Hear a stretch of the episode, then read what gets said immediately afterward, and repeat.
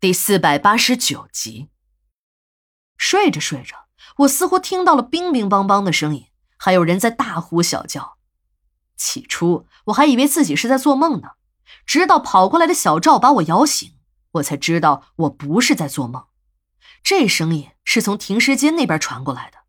小赵一边拉我一边说：“师傅，快快，有鬼有鬼！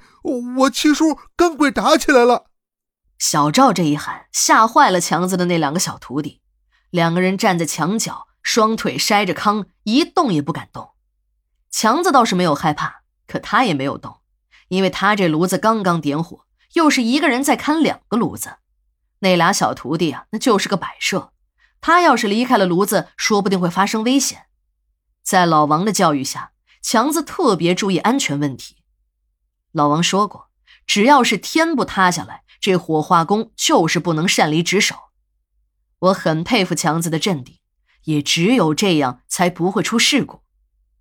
至于小赵说有鬼，虽然把我也吓了一跳，可还是要亲眼看一看。在殡仪馆工作时间长了，对鬼也就没有那么多的恐惧了。反正自己又没有做过什么亏心事儿，即使是有鬼，也害不到自己的头上来。停尸间里的声音还在继续。听的是越来越清楚，一声声惨叫的声音和七哥的叫骂声混杂在一起。等我和小赵赶到一看，才知道那就是个人，根本不是什么鬼。这个人我们都认识，就是一个白天守候在妻子身边痛哭的小伙子。七哥的手里拿着一段胶皮水管子，正在狠命的抽打这个小伙子。每抽打一下，小伙子便会发出一声惨叫。小伙子看终于来了人，便冲着我又是磕头又是作揖的。哎，大姨，你行行好，行行好，快快给我说个情儿吧！别打了，别打了，我再也不敢了，再也不敢了。值班室里的刘姐和王姨也听到了声音，赶了过来。围观的人越来越多，七哥还在暴怒，又对着地上的小伙子挥起了胶皮管子。谁也别拦着！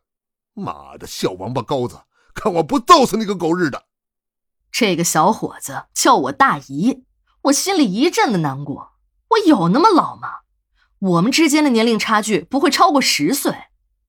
也许是停尸间里的灯光太刺眼了，也许是这个家伙被七哥打得昏了头，有些慌不择言，还在对着我大姨大姨的叫着。我也感觉到了，这其中一定有事儿。但即使是有事儿，也不能像七哥的这个搞法。如果再这样打下去，万一打伤了人，那对谁都不好。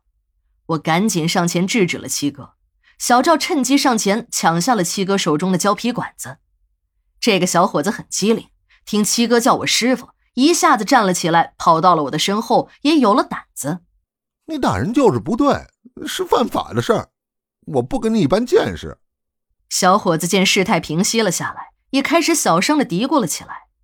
七哥一看这小伙子敢顶嘴，又要挣脱小赵冲过来揍他。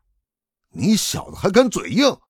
妈的，你天天跟死人搞在一起，把老婆逼出了家门，还你妈有脸说犯法？要是真的让警察把你抓了去，准保把你这个变态狂一个枪子崩了。大家一听七哥这话头不对啊，看来这个小伙子和七哥应该是老熟人。还骂这个小伙子天天的和死人搞在一起，大家纷纷把目光对准了七哥。七哥正要说话的时候，那个小伙子站在我的身后，跳着高的对七哥喊：“七大爷，你是我亲爹总行了吧？打人不打脸，骂人不揭短儿，别把我那点事儿当广告。大不了我以后不求你了，我丢了人，你又捡不着。”七哥并没有理会他，对大家说。这个小子是自己一个本家的侄子，论起来还不算远。这个侄子从小就死了爹，只有一个瞎子老娘，也在前些年就去世了。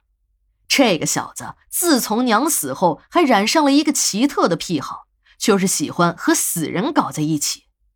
听说这个毛病叫什么“恋尸癖”，这都是在网上的一个聊天的群里学来的。这个小子要说也算神通广大了。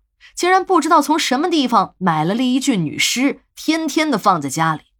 经过几年的折腾，那尸体都已经变成了干尸，可这个家伙还是把女尸养在家里，每天的给女尸化妆、洗澡、换衣服。